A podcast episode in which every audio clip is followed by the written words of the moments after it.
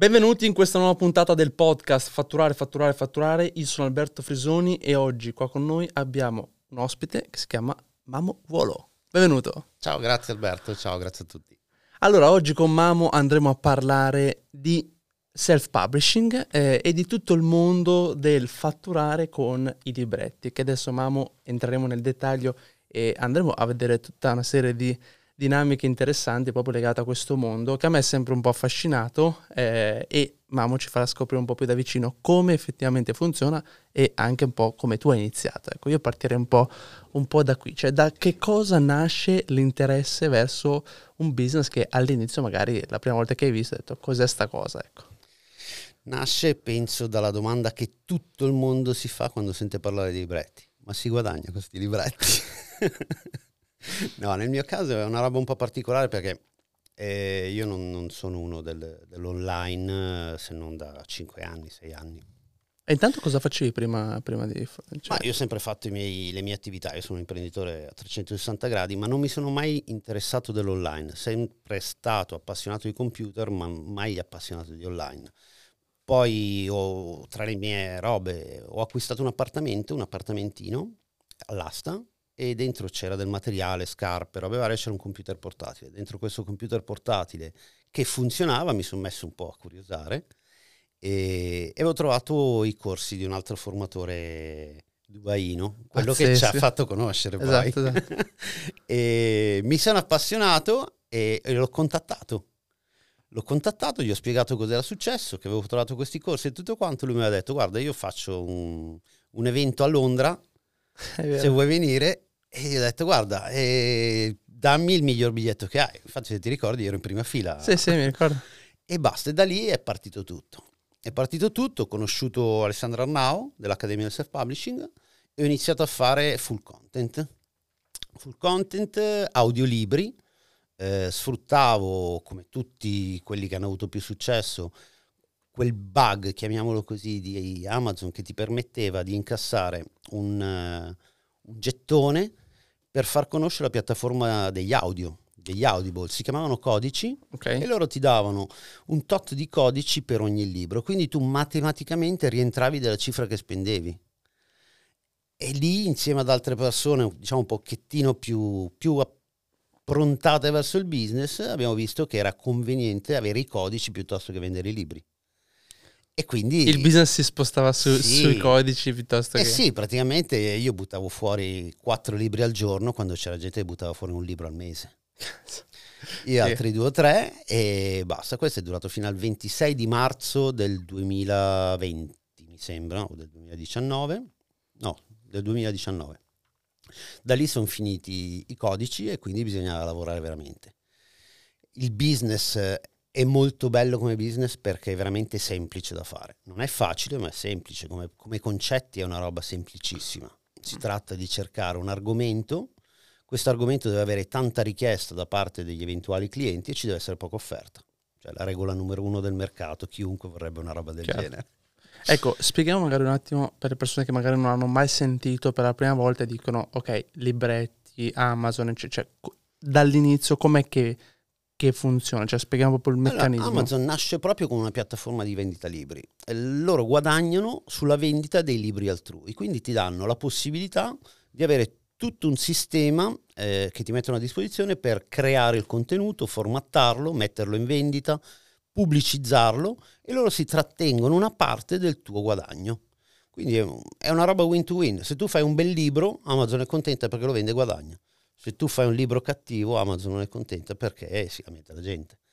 Chiaro, che è un po' la stessa cosa che poi io avrei fatto con i miei libri, cioè io ho scritto libri, poi Bravissimo. li ho messi su Amazon è lo stesso meccanismo. L'unica cosa è che lo fai probabilmente a dei livelli in cui vai a impattare sul mercato. Sì, eh. a seconda del mercato dove, dove ti vai a inserire ci sono dei numeri che cambiano di tanto, perché il mercato americano ha dei numeri incredibili, il Grazie. mercato italiano siamo in quattro sciamannati che compriamo i libri, certo. non, c'è tanta gente.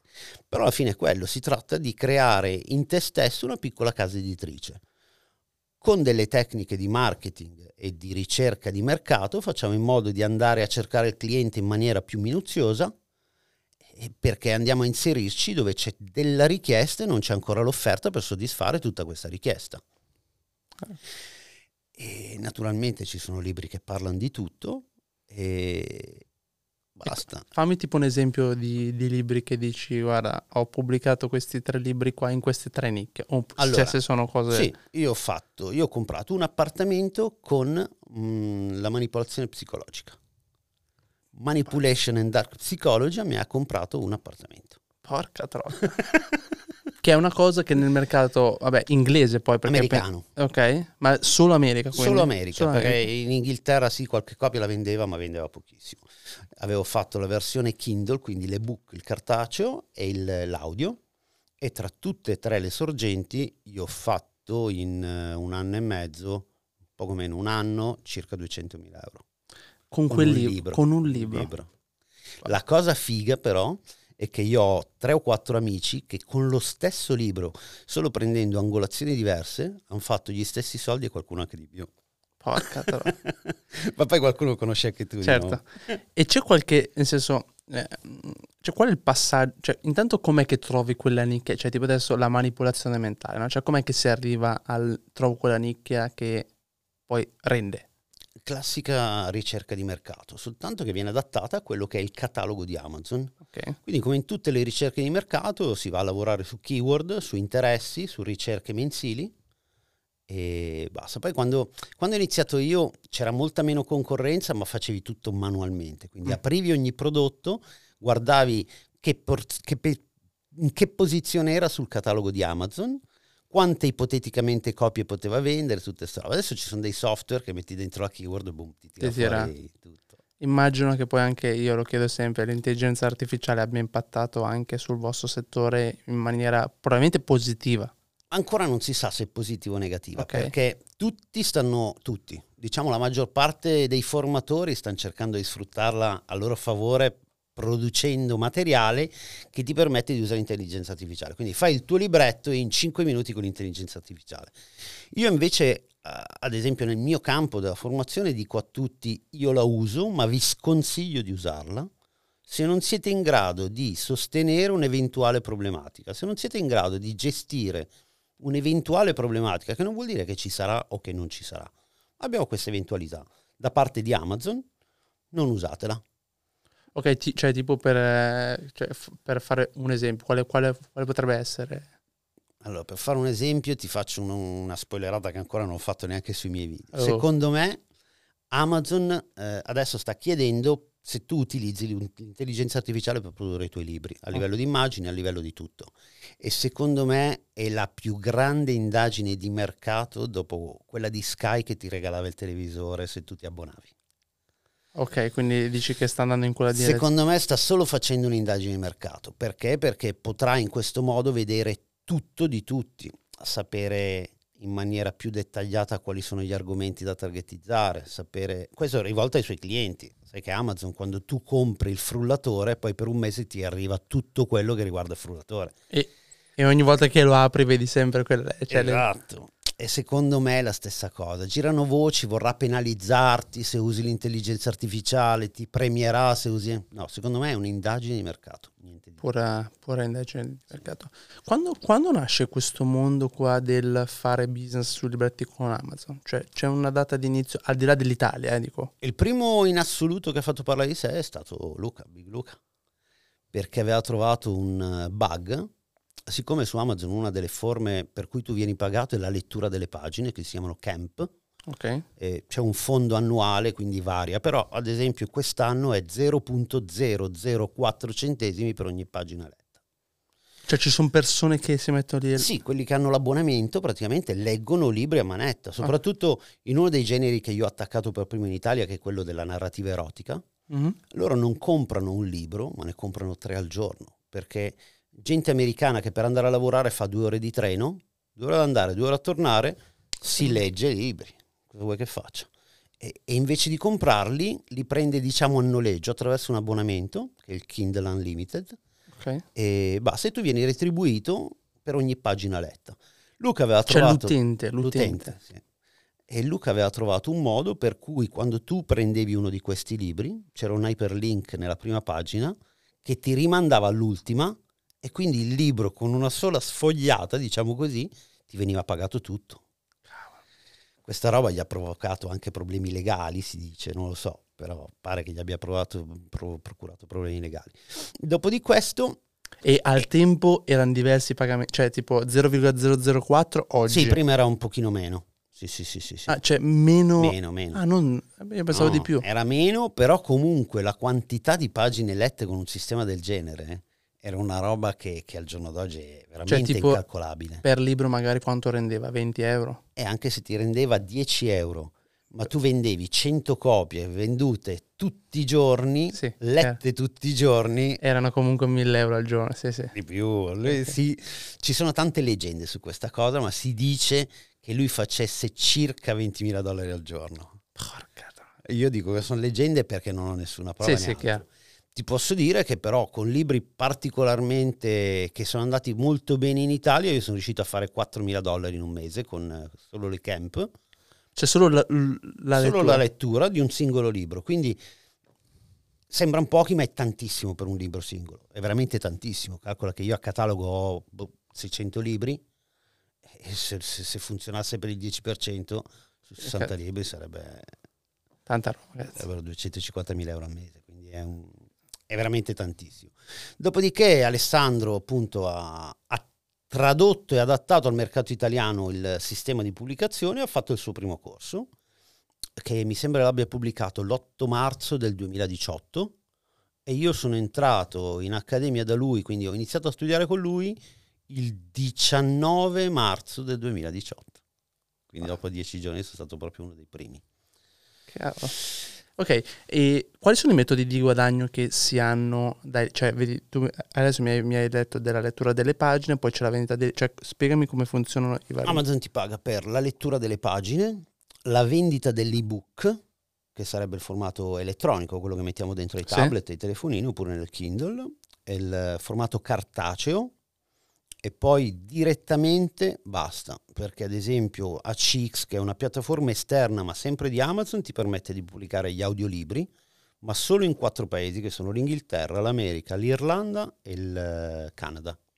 Se tu non sei residente in questi quattro paesi non puoi pubblicare. Quindi anche lì si è innescato un modo per far sembrare che noi italiani legalmente fossimo residenti, residenti lì. lì. Quindi LTD, LLC, gente che si inventava ecco delle società strane, robe varie e basta. Poi attraverso piattaforme esterne puoi fare gli spiral bound, che sono quelli spiralati. Cioè? Eh, sono quei libri, molte volte vedi le agende così, che hanno la spiralatura in metallo sul bordo. Ok. Ah, sì, sì, sì, sì, ok. Li fai attraverso altre piattaforme, oppure ci sono anche gli hardcover, che sono quelli con la copertina rigida. E poi ormai puoi piatta- ci sono un casino di piattaforme dove puoi pubblicare i tuoi contenuti. Anche le nicchie sono diventate molto di più perché Amazon ha cambiato il suo sistema di targetizzazione delle categorie, uh-huh. quindi sono diventate di più le nicchie, eh, il pubblico è diventato molto più esigente, cioè adesso non basta fare il libretto e buttarlo fuori, te lo garantisco. Non è più... no. È sempre molto semplice fare questo tipo di lavoro, ma devi lavorare. Prima veramente ci volevano 10 minuti al giorno e era una figata. Io credo che è perché lo vedo un po' in tutti i settori, come anche eh, me capita spesso di trattare il mondo della pubblicità online, del marketing online, eccetera. Cioè se prima c'era una cosa dove veniva concesso tutto, oggi non è che è più difficile, il fatto è che fondamentalmente ci sono un po' più di limitazioni e ci vuole un po' più di qualità. Cioè se prima qualsiasi cosa mettevi fuori andava, ti veniva approvata e potevi anche dire, non so, guadagna esatto. 200.000 euro in modo ga- garantito su Facebook, oggi non è più così, quindi chiaramente, però se hai la qualità sotto e hai le strategie, hai, io ti parlo dei fondamentali, perché sì. poi se hai fondamentali cambia le piattaforme, gli algoritmi, ma poi le cose rimangono. Se invece sei lì che hai trovato un metodo, copia e incolla e poi non funziona più, non hai capito cosa ti ha prodotto risultati, quindi quando c'è un aggiornamento sei gambe all'aria. Ma infatti il popolo del self-publishing si divide in due, in due macro settori, che sono quello non funziona più, c'è troppa concorrenza, e poi c'è quello che spingo io che dico c'è meno opportunity seekers, c'è più qualità. Tutti i self-publisher, diciamo, di successo sono ancora lì. Questo vorrebbe già dire qualcosa. Tutti quelli che ci hanno provato, hanno visto che era finito il giochino dei codici, il giochino di qua, il giochino di là, Basta. Adesso un libro in revisione prima di essere accettato da Amazon ci mette anche quattro giorni Cavolo. Nel 2018 in un quarto d'ora il libro era su. Sì, era proprio il Far West. Nel senso. Era il Far West, qualunque cosa, perché? Perché c'era una voglia di... Poi durante il Covid non parliamo, durante il Covid nicchie che mai avrebbero avuto modo di esistere hanno funzionato tantissimo. Cioè abbiamo fatto dei soldi veramente importanti con l'idroponica. Cioè, la gente in casa non c'è niente da fare, idroponica, le mascherine, face mask, okay. eh, i liquidi per lavare le mani fatti in casa. Come però in tutti i settori del commercio al mondo devi cercare dove inserirti. Mm. La tua bravura è lì. E sono d'accordo. Eh, eh, quello che è importante, perché io, io mi ricordo il periodo 2020, io, io conoscevo persone che nel 2020 facevano magari, avevano sempre fatto un mestiere e poi di punto in bianco erano diventati tutti che magari facevano libretti, cioè come se cercassero so, la corsa all'oro per diciamo, poi iniziare a fare un business, ma in realtà per prendere un trend del momento, perché poi fondamentalmente io dico sempre che se si vuole costruire qualcosa di duraturo nel tempo ti metti lì, impari, eccetera, non è che sfrutti il trend, c'è, c'è quella roba lì dura e eh, poi salti per aria e comunque non... Lo sforzo che fai è uguale, ma è breve nel tempo. Esatto secondo me conviene che ti concentri su una roba più a lungo termine. 2020, dopo il Covid, c'è stato ad esempio una pubblicazione delle dashboard. Sai che pubblicare le dashboard è una roba era, che, era che funziona la, sempre. Era la moda, no? era... Le dashboard prima del 2020, una buona dashboard era dai 10 ai 30k. E in Italia la facevamo boh, 10, sì, 15. Eh. Dopo il 2020, se fai almeno se fai meno di 30k, sei un pezzente. ma proprio un pezzente. Ti giuro, la, ieri, no, l'altra sera ho visto una dashboard gennaio-agosto di 400 mila dollari. Madonna. cioè di vendita di libri. Cioè, veramente è un'azienda che... È una vera e propria azienda. Una vera e propria azienda. Ecco, questo, questo è me, il cambio di mentalità. Cioè sì. il fatto di dire non sono lì che cerco di vendere qualche libretto per fare qualcosa, ma è proprio poi l'idea di dire devo crearmi un business, un'azienda che poi vende libri, cioè una casa editrice di fatto. Anche lì si divide in due altre macro categorie. Quella che dice lo faccio, voglio guadagnare qualcosa e quello che dice ci creo un'azienda. Te ne accorgi perché magari quando li ho in consulenza eh, hanno un libro che parte e c'è da spendere magari 100 euro al giorno di pubblicità, cioè 3.000 euro al mese, ho capito, ma te ne fa 20? non devi guardare una spesa di 3.000 euro, devi guardare che i tuoi 20 di guadagno hanno 3.000 euro di spese, ma per arrivare a quei 20 è da farli. E poi ci sono quelli che invece in consulenza ti chiedono come scalare il business, quindi come assoldare persone che possano collaborare con loro, come scegliere un grafico piuttosto che un formattatore da tenere fisso per non avere i tempi morti di consegna dei lavori e robe varie. Però funziona in tutti e due i casi. Cioè...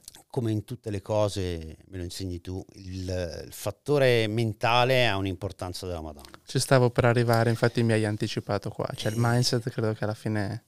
600 com- libri che ho io eh, non possono funzionare tutti. E c'è gente che invece dopo aver fatto tre libri dice eh, il business non funziona. Guarda, quello sì, soprattutto io lo vedo anche tanto nel... Um, eh, ho sempre fatto network, che è stato il mio primo modello di business da cui ho approcciato, da cui ho fatto i primi soldi, perché sono arrivati certo. da lì. E vedevo tantissime persone che ragionavano solo sul breve termine, cioè senso magari vedevano le cose a sei mesi, a dieci mesi e vedevano che magari dopo dieci mesi avevi raccolto poco o niente, allora questa roba qua non funziona, eccetera. Nonostante magari vedi che c'è gente che guadagna 3, 5, 10, 20, 30, 50, no?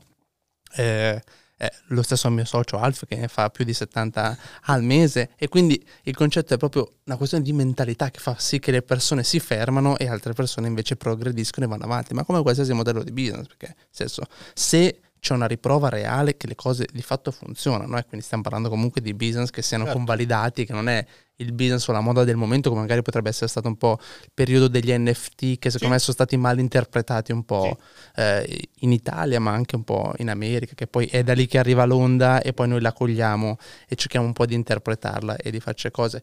Ma sono business, cioè, ripeto, self-publishing non è nato ieri, cioè è da X anni che... È, che c'è, forse da quando Amazon quasi è nata, perché alla fine nasce sì, con la vendita di libri. Quindi... Nasce per i libri, la prima piattaforma era Create Space e, e loro hanno basato il loro business lì.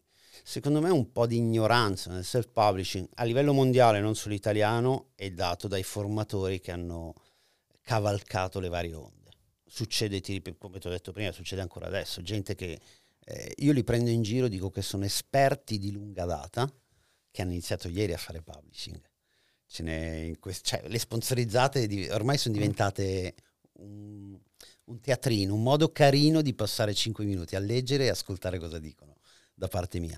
Però invece, secondo me, per chi ha una mentalità che gli permette di approcciarsi a questa cosa come un lavoro, io lo consiglio a tutti. Sì, guarda, la cosa negativa di, ecco, di quello che stai dicendo è che qualsiasi persona oggi, che sia di qualità oppure no, va lì fuori e mette una sponsorizzata sopra e può parlare ed essere più visto magari eh, certo. di te, che magari lo fai da 8 anni, 10 anni, quello che deve essere, e, e quindi se ovviamente io metto anche solo un po' più di budget, eccetera, io ti sovrasto e quindi vengo visto, anche se magari non ho le competenze, esatto. ho, magari ho anche studiato da te e sono quello che ha preso le informazioni da te, basta che sono un po' più visibile, sono un po' più smart, un po' più digital e di fatto le persone se vedono 10 volte una faccia e una volta l'altra andranno da chi lo vedono certo. ma- maggiormente. È, la, è, come funziona la pubblicità. Quindi quella cosa lì sicuramente... Ma anche nei libri è così, eh? perché se tu hai del budget da stare, il sistema è il classico sistema di bid, quindi più paghi e più hai visibilità.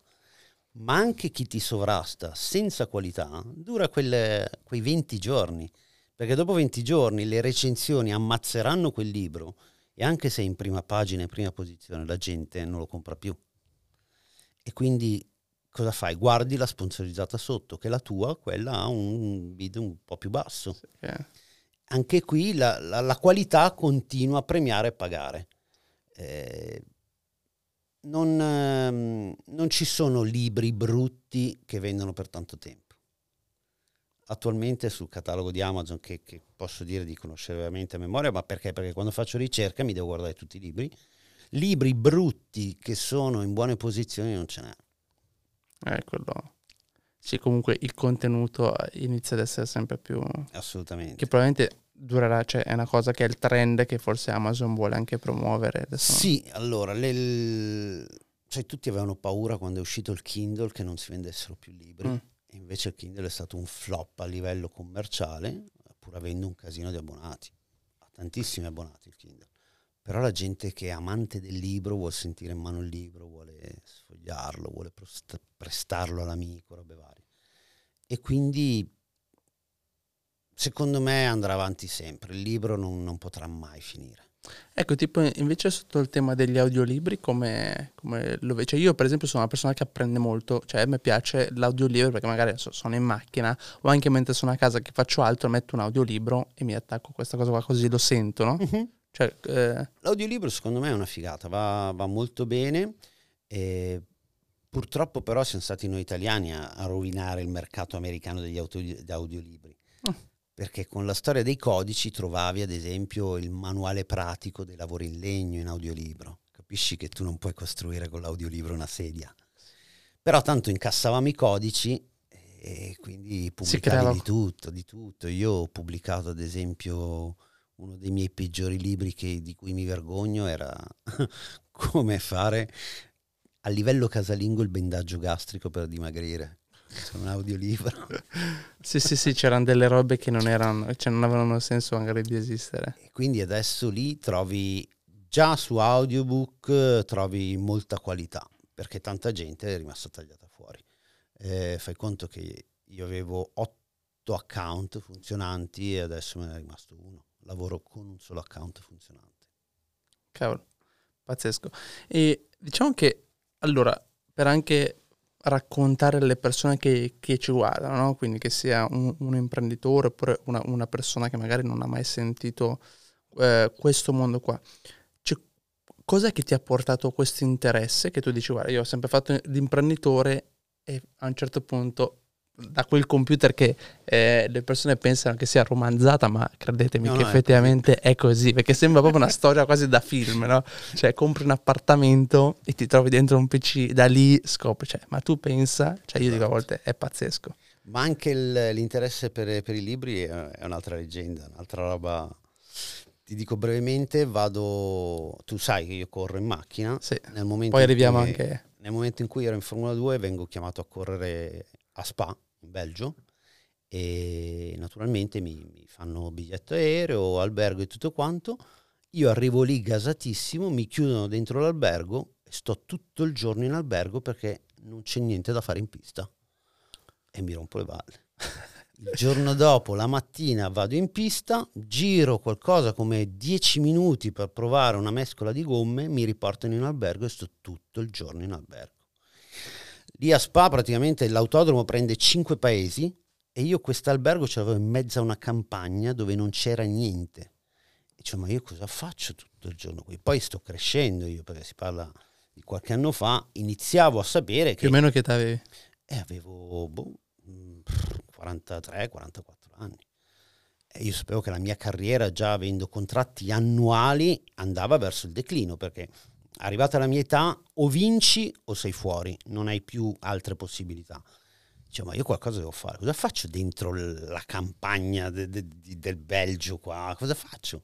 Mi sono messo a cercare roba online come fanno tutti, how to make money, e una delle prime cose che è venuta fuori è il self-publishing subito come faccio di solito, io mi sono buttato a capofitto nella ricerca, ho visto che tra l'affiliate e quello, la cosa che, che, che più si cuciva addosso a me era, erano i libretti, i famosi libretti, e da lì ho iniziato la mia ricerca, ho iniziato a scegliere con chi formarmi e, e andare avanti. Ecco, però avevi anche valutato altri, cioè hai parlato adesso di affiliate certo. marketing, cioè ne avevi visti quali, quali erano i business che stavi magari... Uh, quelli per me papabili erano l'affiliate, erano i tempi di Mobe, io guardavo le dashboard ah, sì, sì. di Mobe, non sapevo ancora che, che, che, poi scammava, però vedevo sta gente che guadagnava sti soldi e tutto quanto, avendo io un passato da... Lì è stata un po', cioè adesso non so com'è che funziona Mobe, che cos'è che... Mobe era un, uh, un classico Ponzi, ah, proprio okay. il Ponzi classico, dove chi portava gente guadagnava sulle linee e quindi facevano, avevano dei moltiplicatori della Madonna. E che tipo di, cioè qual era il servizio che si andava, o il prodotto? Qual Vendevano mentorship alla fine. Ah ok, consulenza di sì, fatto. consulenza, consulenza.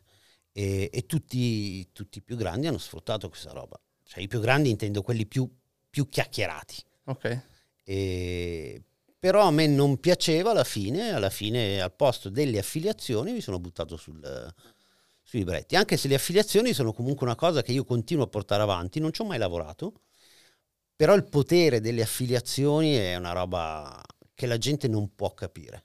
Sì. Io ho un amico che fa più di 200.000 euro al mese in Inghilterra, più di 200.000 euro al mese di, di affiliazioni. È pazzesco. No, guarda, eh, su, sull'affiliazione sì, io ho, ho, ho, qualche affiliazione attiva tipo tra ClickFunnels, a Weber. Sì, del, ma quelle le ho anch'io, però bravissimo. ad esempio cosa ho fatto? L'ultima volta ho fatto, mi sembra, in un annetto circa 400 dollari e ho fatto un'opera di bene un, un canile. Hai fatto bene. Eh. Perché non mi cambia la mia situazione. Non è so. un vantaggio per chi è vicino a me perché usufruisce dello sconto, però non è un lavoro. Invece nel caso ad esempio di, di Mark, di questo mio amico inglese, lui praticamente eh, è affiliato con delle aziende che producono materiale marino e lui fa tutti i suoi video sulle barche, eh, su come funziona una roba e l'altra, lui fa 200.000 euro al mese. Perché cioè, gli mette i vari link dei, e li fa su, su YouTube? Cioè. YouTube e anche un uh, suo canale privato, un canale internet, un sito web, dove fa la prova di quel particolare accumulatore, la prova vera di quel pannello solare e ha ha un miliardo di follower e quindi riesce con le affiliazioni a fare veramente tanti soldi. Ok, nel mentre eh, avevamo fatto un po' di pausa, sono arrivati un po' di pagamenti anche di Amazon, li ho verificati perché ovviamente dovevo vedere se, se fosse così, gli vibrava il telefono, infatti gli avevo detto stacca sto telefono, continuavano. Confermo che Continua. sono le dashboard. Ok, è confermato, è confermato. E, beh, ecco, ehm, sì, si parlava di affiliazioni, e infatti, ripeto, io lo faccio per gioco, nel senso, io ho fatto tipo due video eh, su, su YouTube quelli lì c'è, c'è gente sì. che si è registrata e poi chiaramente mantiene, però effettivamente è un mondo che lo puoi scalare, lo puoi, c'è una roba... Assolutamente. Io guarda, ti ripeto, prendo, farò 500 dollari all'anno però questi 500 dollari all'anno danno diritto a tutti i miei studenti di avere il 20% di sconto su un programma che costa 2000 euro all'anno, quindi per i miei studenti è Cazzo. una figata. Io, vabbè, non ci guadagno niente, però tu provi... Io si parla di 4.000 follower. O... Sì, sì, sì, sì. Pensa alla tua community. Ho la mia community. Pensa a quegli americani che hanno 3 milioni di follower. Sì, cioè, solo come moltiplicatore si fanno di quei numeri incredibili. Eh, leggo ogni tanto storie di food blogger americane che fanno 700 mila dollari al mese di affiliazioni. Che veramente c'è una roba inconcepibile per noi italiani, ma perché secondo me non abbiamo una cultura che ci permette di capire certe cose. Molte volte io me ne accorgo quando parlo con la gente, parlando con tanta gente, e mi dico, ah ma quella roba lì è vera?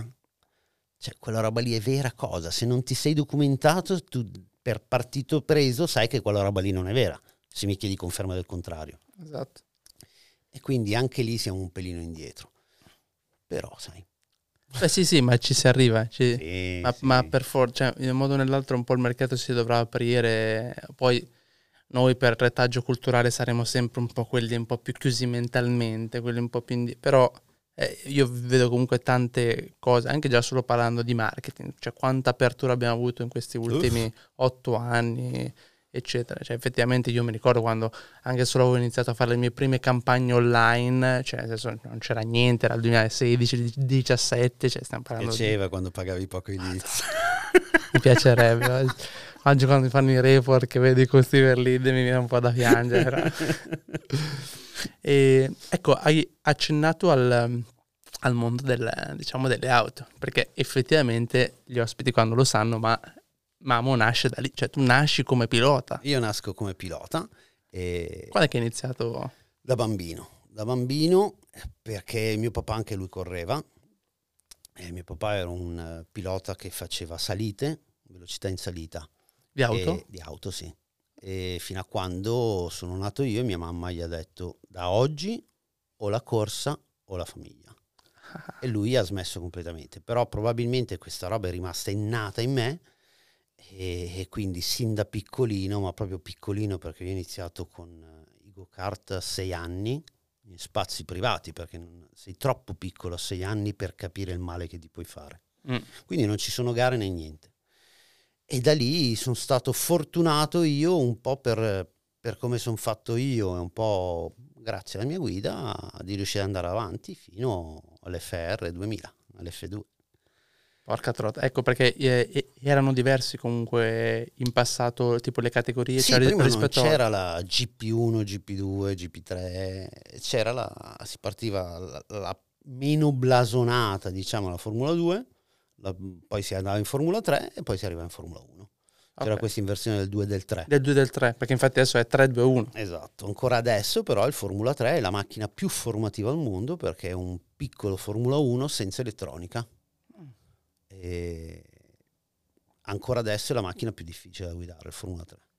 Ecco, ma com'è che si... Senso, a me è sempre appassionato, poi io sono appassionato, sai che a me piace certo. la forma, seguo, sono eh, dentro. Mm, c'è uno che parte tipo da zero, dice ok, oggi io immagino che uno parte dai kart e i kart per quanto... Du- cioè, quando è che tu poi arrivi in tipo a guidare una macchina un po' più... Cioè, qual è Purtroppo il passaggio? Il, I motorsport non sono non fanno parte di quegli sport meritocratici. Mm. C'è un, una regola che dice no money, no, no race. Eh, se non hai dei soldi da poterti esporre, difficilmente puoi fare carriera.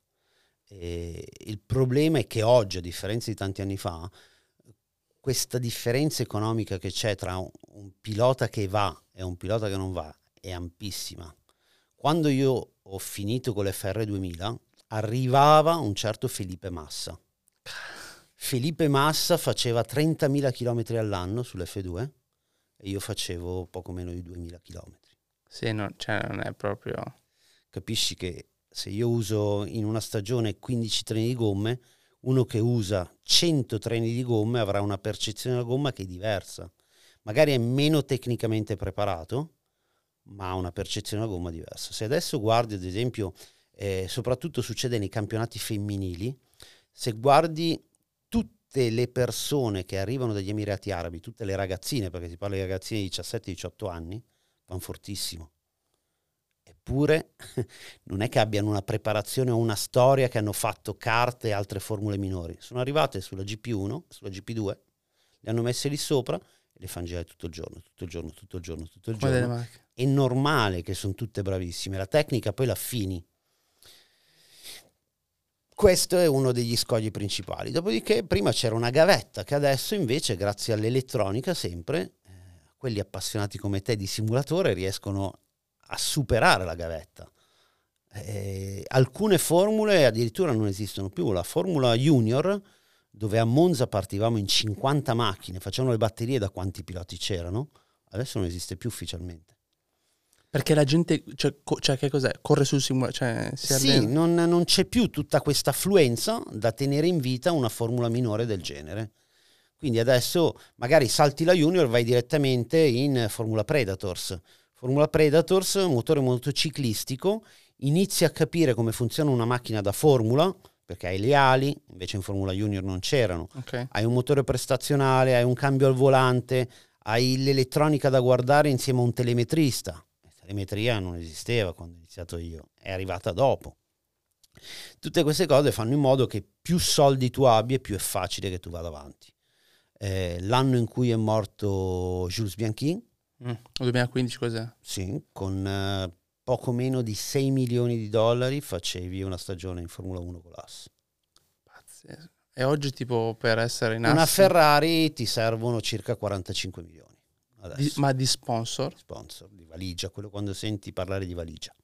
Cioè tipo, per fare un esempio pratico, cioè tipo Charles Leclerc, cioè lui per essere in Ferrari lui porta 45 milioni di sì, soldi. Sì, la gente crede che la Ferrari va a chiamare Charles Leclerc e lo paghi. Okay. Non è così. La Ferrari affitta, il lavoro della Ferrari è affittare la macchina e tutta la struttura. Okay. Chiede a Charles Leclerc, ipotesi, 10 milioni.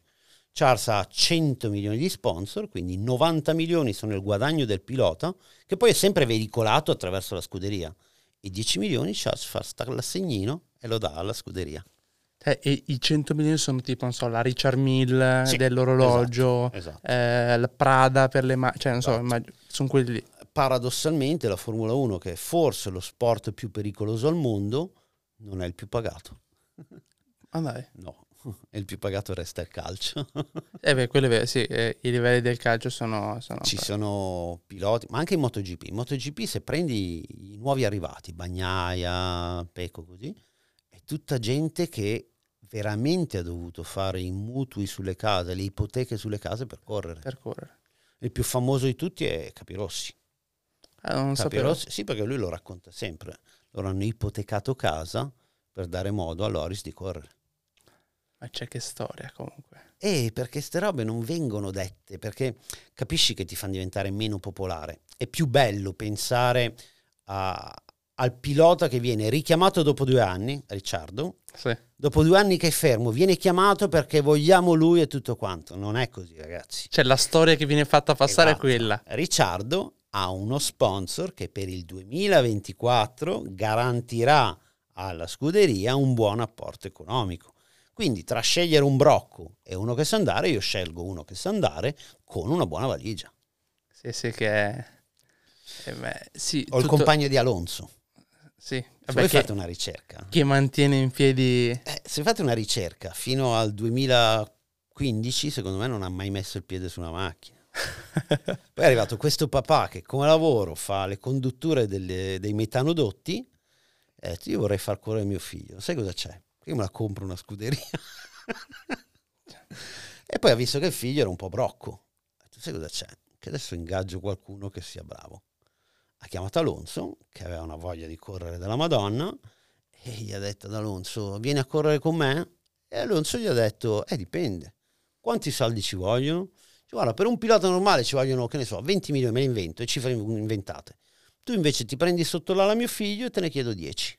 E Alonso ha detto, devo consultare il regolamento, ma penso che si può fare. Ma pazzesco comunque. E così funziona tutto il motorsport, da, da, da, dalle classi minori proprio dalle classi di partenza agli alti vertici. E diciamo che la casa, cioè com'è che guadagna e fattura, cioè non so, faccio l'esempio, so, la Red Bull, cioè da dov'è che loro guadagnano? Dagli sponsor della scuderia.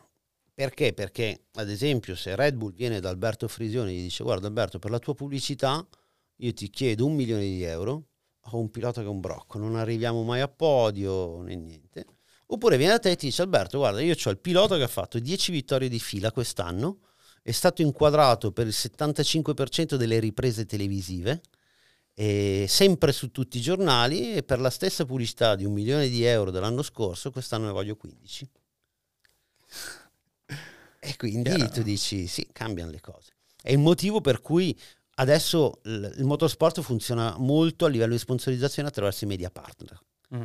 Ci sono tanti piloti che sono personaggi e sono meno performanti, ma riescono ad avere un trattamento migliore. Uno di questi è Alonso. Alonso è una persona d'oro, scherza con tutti, non ha nemici e tutto quanto, quindi a livello di scuderia è un prodotto facilmente vendibile. vendibile. Sì, sì, sì, non è magari quello che scazza, quello no, che rompe gli equilibri. un Perez, l'hai mai visto in un'intervista che non sia del motorsport? Sì, sì, è no. difficile. Alonso invece lo vedi nelle banche, nell'acqua potabile di Tenerife. Eh, Alonso è dappertutto. Ha aperto il Tour de France, una roba del genere, eh, perché poi è un appassionato di bicicletta. Eh, a Fuerteventura è un idolo perché lui passa l'inverno ad allenarsi lì. Eh, purtroppo come in purtroppo per fortuna. Come in tutte le cose, quello che semini raccogli. Sì, sì, beh, poi secondo me ci vuole anche la, la lungimiranza nel sapersi poi vendere, capire tutto il marketing che poi c'è dietro, anche come pilota, perché sai, puoi anche essere, faccio, io, poi mi viene l'idea del paragone tra Max e Hamilton, no? Uh-huh. Cioè, okay, però Hamilton è più un prodotto che vende perché magari lui riesce con tutto, cioè come, come, come sua immagine ha un impatto mediatico molto più forte, risp- oltre ai titoli che ha vinto e tutto quello certo. che... Però Max è magari molto più focalizzato a io voglio correre, a me datemi la macchina e io corro e, e sono focalizzato, non ha quell'immagine forse di... Io Max, tolto le pubblicità della Red Bull, non l'ho mai visto da nessun'altra parte, ma anche come interviste o diciamo presentazioni in tv eccetera, mentre magari Hamilton, moda, eh, cioè, sì. eh, ristoranti, cioè c'ha io sai che non sono un fan di Hamilton, però è più un personaggio. È più un personaggio. Max non... Cioè, Max è antipatico. Cioè, sì. È antipatico solo a guardarlo, figura di conoscerlo, starci del tempo insieme.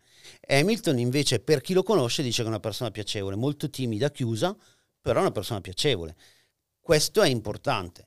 Abbiamo una persona che è sette volte campione del mondo, eppure quest'anno quando ha chiesto i soldi gli hanno detto cosa vuoi? La metà di quello che hai chiesto, il 50%. Quindi tutte le spese di noleggio e tutto quanto sono state rapportate a quello. Lì probabilmente a livello di marketing non hanno saputo seguirlo bene. Lì c'è stato un errore di questo tipo. Sì, soprattutto per il più titolato che eh, dici, eh, scusa. Non è che un pilota che vince sette volte il campionato del mondo in un anno diventa un brocco. Mm. Cioè non è che ti dimentichi come guidare.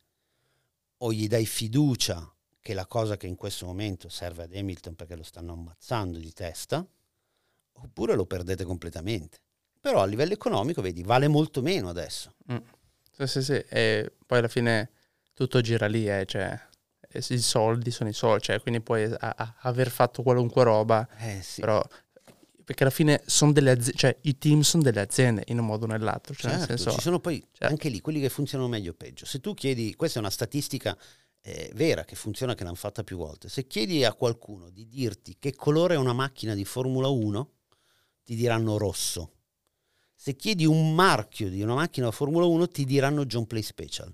Tu forse non eri ancora nato quando la Lotus era tutta nera con le scritte Però me la ricordo, sì. John Play Special. Tipo nel, do, esatto, dorato. dorato. E la macchina che è rimasta più impressa alle persone riguarda la Formula 1. Ma se ti dico che ad esempio Fer- la Ferrari Leclerc ha circa 150 sponsor sulla livrea. Non li vedi. cioè non sembra neanche... Eppure è una roba che funziona così. C'è anche da dire che la Formula 1 nel, nell'immaginario collettivo è, è, l'apice del motorsport, quindi è un desiderio eh, di arrivare in un certo punto. Quindi tutti i marchi che sono legati alla Formula 1 in un certo senso sono marchi o che non conosciamo o inarrivabili. Mm. Sì, quello è vero. Eh, ecco, tipo la Ferrari non ha mai, cioè loro per scelta, loro lo sponsor lo vogliono piccolo, lo, lo vogliono, cioè vogliono tenere... No, qua... sono contratti. Ah ok, sono contratti, cioè se te vuoi la dimensione... Sì, sì, sì, se domani mattina Alfio va in Ferrari e dice guardate io voglio la fiancata con la scritta unfuckable e non ho problemi economici, loro gli dicono guarda noi te la facciamo addirittura arancione la macchina domani. Pe- però ci dai X milioni esatto, di... Esatto. Eh, attualmente uno dei, degli spazi più pagati in relazione alla misura è il loghino che c'è accanto alla, mento- alla guanciera del casco. Se fai, caso, se fai sì, caso sì. quando la visiera è aperta c'è una scrittina qui. Sì. Prima quello era riservato a Schubert in tutte, le, in tutte le macchine, adesso invece ognuno, tipo Charles, ha gli orologi Mill. Eh sì, Mill, Richard Mill, è vero. Porca trota. Vabbè ragazzi, siamo passati a parlare di, di diciamo, di, di, tutto tranne che diciamo, torniamo, no vabbè, però alla fine abbiamo, tra- abbiamo, trattato anche diciamo, questo tema qua che fa, fa, parte poi della tua vita che diciamo... Sì, la mia vita è stata caratterizzata sempre dalle relazioni. Io arrivo dagli, dagli anni villaggi turistici, io sono stato per 16 anni un animatore eh, di grande successo, posso permettermi di dire di grande successo. Questo mi ha permesso di conoscere veramente tanta gente, veramente tantissima. Perché villaggio turistico? Perché nella stagione in cui non correvo non potevo permettermi di fare un lavoro che mi tenesse impegnato tutto l'anno. E quindi grazie al famoso Luigi Passetto, GG, il mio capo animatore, sono riuscito a contrattualizzare soltanto contratti nel momento in cui io non avevo gare. Mm. E così ho raggiunto mio, la mia Avevi... perfezione. No? Esatto. E, e, quindi il fatto di conoscere tante persone ti dà modo di, di, analizzare tante situazioni, di capire un po' meglio le persone quando ci parli insieme, eh, capire chi è un fuffaguro e chi no. Tutte queste robe qui ti danno una mano.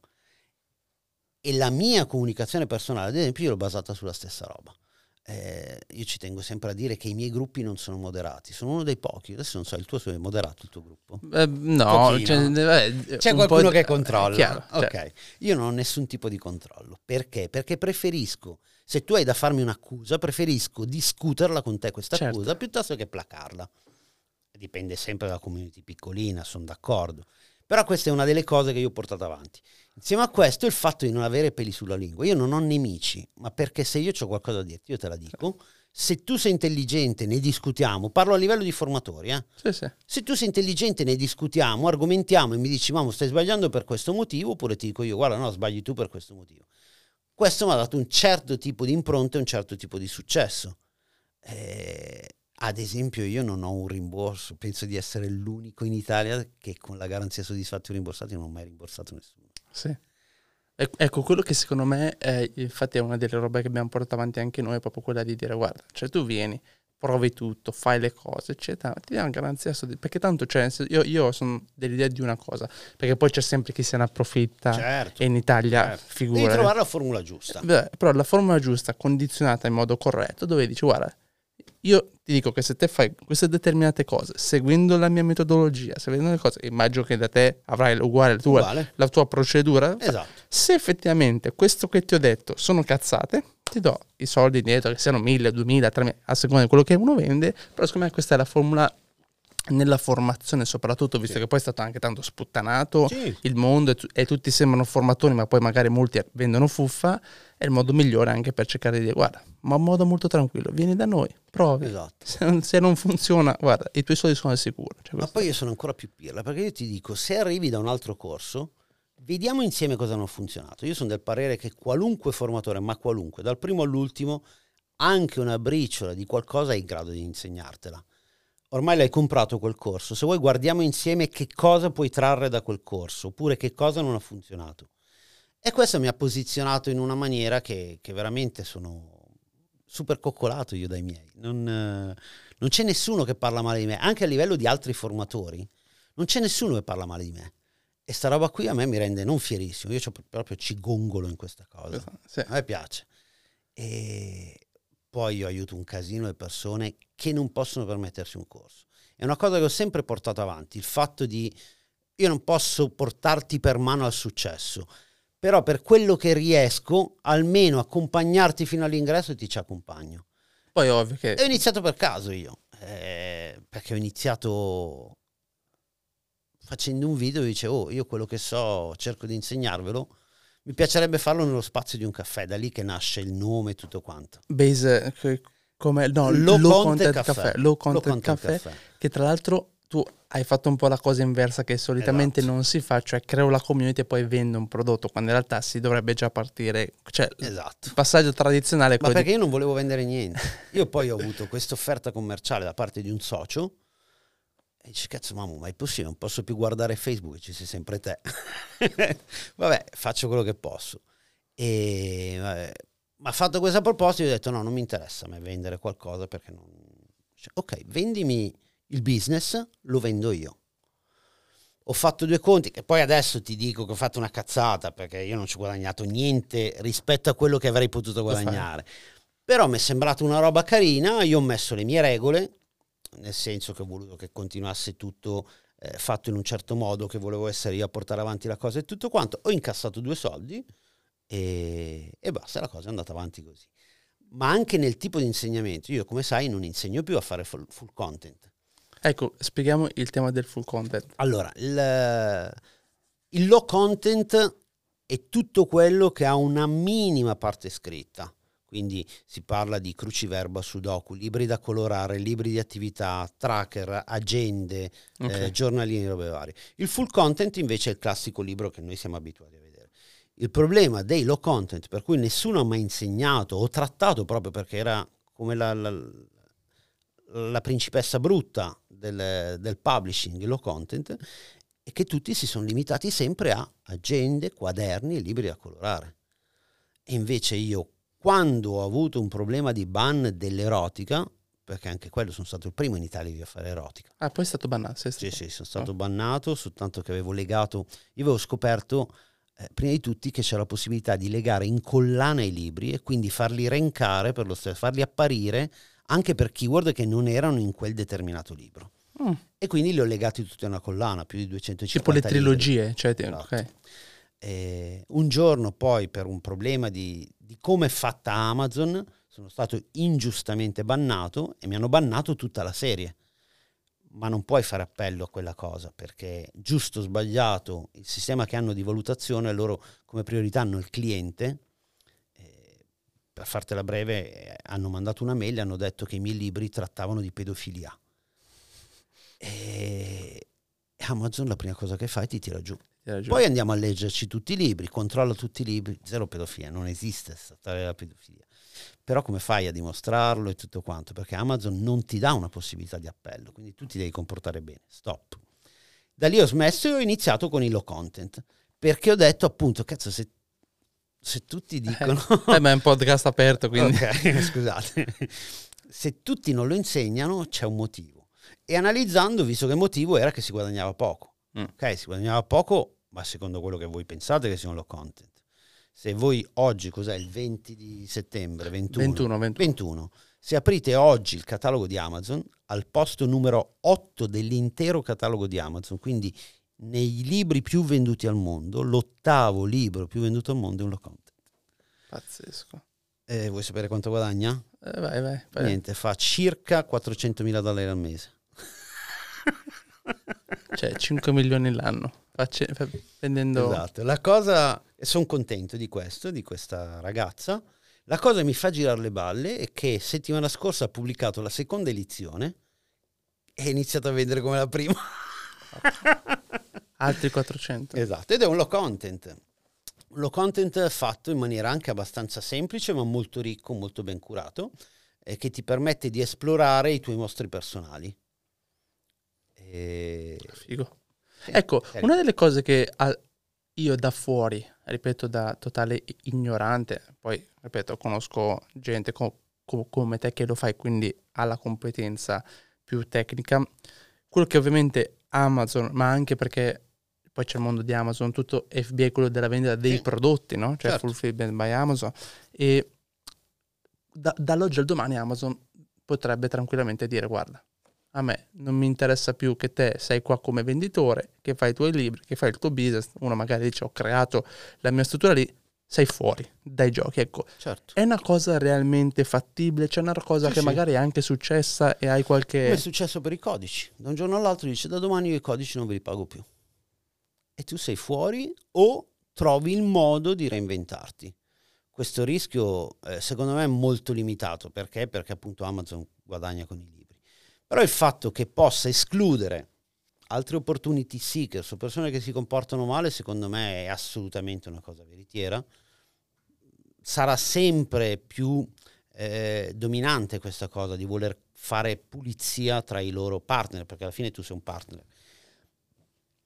Non la vedo come una roba negativa, io nel mio caso la vedo come una roba positiva. Cioè, se tu pensi che anche in low content metti il libretto a quadretti fuori e diventi milionario, mi dispiace ma è una cazzata capisco anche che è una cazzata che ti hanno insegnato i formatori. Però sei anche un po' pollo se pensi una roba del genere. Cioè, eh, devi lavorare, fare prodotto di qualità e tutto quanto. Come ti dicevo, questa roba che non si guadagna, io l'ho sfatata perché comunque guadagni nell'ordine di diciamo 3-4 mila dollari al mese, sono il doppio di un, sì, sì. Di un, dello stipendio di un dirigente, lavorando poco poco con un'oretta e mezza al giorno. Anche lì molti formatori ti davano la formuletta che 10 minuti al giorno e tu diventavi ricco con il self-publishing. Non è così, perché in 10 minuti accendo il computer. Cioè, a meno che tu abbia il computer della Madonna. E questo ha alimentato il fatto che il, che il self-publishing non funziona, che sono tutti fuffaguru, tutte queste robe qui. Io mi sono un po' differenziato appunto portando le prove di, quelle, di queste cose. Eh, uno dei miei video che è andato meglio è facciamo insieme un libro in un'ora. Eh, dai, in un'ora. Facciamolo insieme. ti metti lì di fianco a me col tuo computerino, segui quello che faccio io, faremo un libro uguale, ma io ti faccio vedere in un'ora ti faccio il libro. Ah, cazzo, hai ragione. Che è sempre poi l'elemento differenziante anche un po' esatto. per prendere le persone da, da, un altro punto di vista. Ecco, si parlava adesso di, di guadagni, no? Cioè a me quello che non piace nel mercato e della comunicazione lì fuori è che tanti guadagni vengono fatti passare come una roba semplice, no? Cioè il fatto anche di dire guadagno 3-4 mila euro al mese, cioè non è una roba scontata, cioè contando che in Italia comunque abbiamo un reddito medio che è sui 1500-1600 euro, cioè quando uno dice già le faccio 3.000 è una cosa dove cazzo è il doppio rispetto al reddito medio italiano, perché poi c'è l'idea di ambiamo ai 30, ai 50, certo. ai 100, certo che sono tutti fattibili, ma il concetto è che stiamo parlando veramente anche di un impegno, uno sforzo e un'immersione tale che non è la normalità a cui possono ambire tutti, però ambire a fare magari 4, 5, 6, 7 e poi anche stabili, che è un altro discorso, nel esatto. senso non è che dobbiamo pensare a fare il mese da 20.000 e poi, hai capito, no, non ne facciamo più, però avere quella costanza di tale che ti permette proprio di dire creo una vita su questa cosa qua, che poi... Eh, però capisci che questa è una roba che noi eh, abbiamo come concezione sbagliata, ma c'è data da, da chi ce l'ha insegnato o chi ce l'ha fatto passare. C'è un ragazzo, Simone, che, che è uno dei miei preferiti, che fa attualmente non arriva a mille dollari al mese. E tu dici, vabbè, mille dollari al mese sono un po' pochini. Sì, lui ne guadagna 1.500 dal suo lavoro, però lavora in una pizzeria, finisce in pizzeria, va a fare l'assistente in una bisca, in un, in un coso di quelli, e va a fare ripetizioni di italiano ai bambini per 1.500 euro totali capisci che fare 500 dollari al mese con il self-publishing, lui è molto contento, ma io sono più contento di lui. C'è, che ne so, Mino. Mino è stabilmente sui 10k a mese, ma è uno che ha detto io voglio fare del publishing il mio lavoro. Lui produce libri come lavoro, quindi ricerca keyword, produzione degli interni, sponsorizzazione, produzione di tutto quello che serve. È normale che se ci hanno fatto passare che quei 10 minuti ti fanno diventare ricco, tutto quanto passa in secondo piano. Come tutto quanto eh, sembra inverosimile. Se da me arriva qualcuno che in un mese ha fatto 10k, diventa inverosimile. No, ma io ho le prove, ragazzi. Sì, però è inverosimile. Ma io l'ho guadagnati. Ho capito, ma è inverosimile. sì, sì. È vero. Eh, ecco, diamo per esempio un, una tempistica, cioè uno che parte da zero. Una tempistica per arrivare magari a dire 3.000 euro al mese con il self-publishing. Sei mesi, un anno, un anno e mezzo. Quando... È una statistica, ti posso dare una statistica che è data dalla media delle persone. Eh, mediamente in quattro mesi, io ti parlo del tipo di formazione che faccio io, arrivi ai tranquillamente 1.500. 1.500 dollari, diciamo che l'80% di persone lo fa. C'è una cosa che la crescita non è esponenziale, non è che tu un mese fai 1.500, il giorno dopo fai 3.000. Eh, quindi ci sono delle, delle, situazioni dove da 1.500 passi a 6.000, ma c'è anche gente che a 1.500 da 6 mesi. Sì, sì, chiaro. E quindi non... Eh, infatti una delle cose che io ho chiesto di non fare sul mio gruppo è di mettere le dashboard che sono superiori a 200-300 dollari. Però motivandole. Tipo se guardi oggi c'è una ragazza che ha messo un post dove è contentissima perché ha fatto 10 vendite nel mercato americano dove lei non aveva mai venduto. Io trovo che 10 vendite di queste sono molto più motivanti di una dashboard corposa. Certo. Perché? Perché lei ha un negozio di fiori e tutto il giorno in negozio, nei momenti di, di vuoto, Va. produce. Mm. E, e la community che ho creato è più contenta di lei. Se guardi sotto il post, c'è, c'è un casino di gente che gli fa complimenti. Oppure eh, chiedo a tutti di festeggiare la prima vendita. Eh, ma sono due dollari. Sì, festeggiamo la prima vendita intanto. E infatti sotto i post viene fuori un bordello perché la gente è contenta. E vuol dire, cioè se cambi il tuo punto di vista, il fatto di fare la prima vendita è l'esatto opposto di dire non funziona. Sono i due estremi. Eh. E poi sai, vedere il tipo di guadagni che fai c'è tempo. Sì, sì. Eh. È anche normale che ogni tanto scappa la dashboard da 5.000, da 6.000, da 10.000, da, da, da... però appunto spero che scappi. Eh, il self-publishing, per come te lo insegno io, ti permette di arrivare a una rendita stabile di media, sempre parliamo di 4-5k. Eh, ma tuo libro ha fatto 20k due mesi fa. Sì, ha fatto un mese però. Non è una media, non è che tutti i mesi questo libro fa 20k. Mediamente eh, fa 4k. E ti assicuro che 4k mese cambiano la vita delle persone. Non sono un'entrata in più, cambiano la vita. No, no, eh, assolutamente. Quando parlavi dei 4 mesi a 1500, come tempistica giornaliera, così che le persone magari possono anche dire... Ci vogliono, secondo me, dipende tutto da come assimili il corso e soprattutto la, come vivi la community. Perché secondo me vivere la community ti permette di superare degli scogli piccolini che, che non è possibile attraverso il corso. Per quanto il corso possa essere completo, eh, mi può scappare qualcosa che ho dimenticato, oppure un aggiornamento del, di oggi che io ancora non ho pubblicato. La community ti permette di essere così presto aggiornato. E una volta finito di studiare il corso, che dipende dalla tua velocità e tutto quanto, tutto sta nel produrre. Eh, c'è gente che ci mette una settimana a produrre il primo libro, oppure io ad esempio ci ho messo quattro mesi a fare il primo libro quando ho iniziato, perché avevo questa problematica, che poi adesso ti dire una problematica, di voler fare le cose perfette. Mm. Le cose vanno fatte molto bene, ma non devono essere perfette. Guarda, io... e, e, il mio socio, che lo conosci Alfio, lui dice sempre veloce è meglio di bene. Sì. Cioè, la velocità. Cioè se Io stai preferisco fatto bene meglio di perfetto. esatto. Perché cioè, io mi do del pirla. Io ho perso sei mesi che potevo guadagnare dei soldi. Anche poi con la proiezione del fatto che hanno tolto i codici, io potevo guadagnare per sei mesi dei soldi in più. E quindi a tutti io dico: fate qualcosa. Perché fare qualcosa è già meglio di non fare niente. E il modo migliore, secondo me, ed è un'altra cosa che sto portando avanti, è il metodo che si usa con i bambini. I bambini in che modo imparano a camminare? Ci provano, cadono, noi li rialziamo, li correggiamo, loro riprovano, cadono, fino a quando sono autonomi. Adesso sto studiando il modo di fare così anche per, per quel che riguarda la formazione.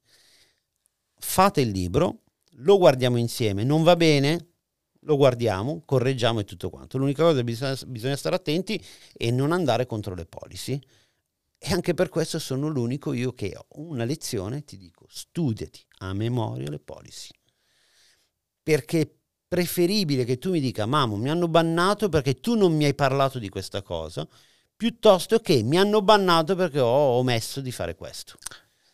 Sì. In Italia, sai che noi libretto di istruzioni, policy... Cioè, eh, cioè noi partiamo poi, no, quando, esatto. anzi quando arriva il problema esatto. lo vediamo. Invece le policy secondo me sono da studiare ma che guarda, io lo, vedo anche tanto eh, con Sales Process noi abbiamo imprenditori che gli seguiamo tutta la parte di marketing certo. e vendite e molte persone proprio anche il lato, per esempio, legale, non sono organizzati, nel senso, cioè non fanno i contratti. Cazzo, ma cioè, è ovvio, quando poi hanno il problema... Aiutami! Eh, che, che, cazzo, ma non c'era niente, cioè, era sulla fiducia. Ma come sulla fiducia? Cioè, quella... E quindi abbiamo questa un po' cosa che facciamo le cose così e poi vediamo. Cioè, per... E poi, sempre da italiani, ti capita che anche chi legge le policy gli dà una sua interpretazione. Cazzo, non devi interpretare, devi leggere. E ho fatto il libro sulle principesse Walt Disney e mi hanno bannato. E ho capito, sulle principesse... E lì c'è scritto di non usare marchi famosi, non c'è scritto Disney.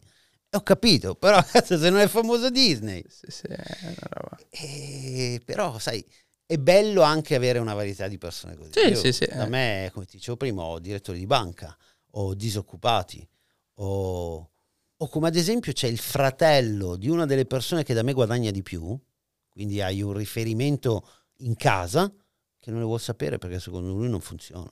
Eh, beh, il, lo scetticismo... Ma figa, c'è tua sorella che fa 20k a mese, come fai a dire che non funziona? Ce l'hai lì, di fianco? Eh, ma... Sì, ma poi non so se dura. Poi... Eh, stai lì sul divano. Oh, guarda, questa è la cosa che io ho vissuto in prima persona con, con il network. Cioè, io avevo iniziato col network, la mia certo. famiglia contro, eccetera, qui là quando arrivi a fare i primi tuoi 2-3 mila euro e però non ti danno ragione, arrivi a farne 5-6 certo. non ti danno ragione. Cioè comunque al di là dei tuoi risultati eccetera, nessuno poi, cioè quando c'è quella mentalità, cioè lì proprio un, un, proprio un approccio mentale che non lo, cioè, non, non lo scosti, cioè quando sei ottuso, chiuso mentalmente, anche di fronte all'evidenza comunque Mm, però sai, poi può durare solo qualche mese, poi in realtà cioè, c'è sempre quella cosa del come se in Italia vogliamo sempre tirare giù le persone che magari riescono certo. a fare qualcosa un po' di, no? Quindi... È un po' parte della nostra cultura. Sì, io ho sì. una nonna, nonna Nannina, che praticamente ogni settimana mi chiede cosa faccio io di lavoro. E io glielo spiego e lei mi risponde allo stesso modo, ormai da dieci anni quasi. Sì, ma io intendo di lavoro cosa fai? Sì, sì, cioè, siamo in quella... Allora, questo faccio. No, no, è, è, una cosa assurda. È ma... la stessa che quando vado a correre mi dice vai piano. Sì, eh. vado piano. sì, infatti vado a fare le gare per, per piano. Vado piano. Va bene ragazzi, allora siamo passati con Mamo a parlare un po' di tutto, abbiamo parlato di self-publishing, abbiamo parlato di Formula 1 che ovviamente questo... Poi devo cercare di recuperare un po' di decimi sul giro che mi dà sempre. Sì, Alberto è bravissimo, c'ha questo gap che però non riesce a recuperare, quindi... devo, devo, fare un po' di coaching, vedete, anche lì. Eh, si, si, torna sempre al mondo della formazione. Ringraziamo Mamo, seguite la puntata e, e continuate a seguirci per le prossime eh, puntate. Prima ovviamente di salutarvi c'è sempre la bellissima il bellissimo, eh, diciamo, come posso dire, regalo che facciamo ai nostri ospiti. Quindi non so se lo sai, ma... no, non lo sapevo. Questo che è il nostro marchio di fabbrica, Grande. cash flow, fatturare, fatturare, fatturare, il nostro regalino per il nostro mamo. Grazie mille, grazie Alberto, io ci tenevo veramente, te l'avrei chiesto se tu non me l'avessi regalato. ci tengo veramente tanto e ti ringrazio tanto e ringrazio tutti voi. Ci, e... ci vediamo alla prossima. Grazie ragazzi, ciao, ciao a tutti.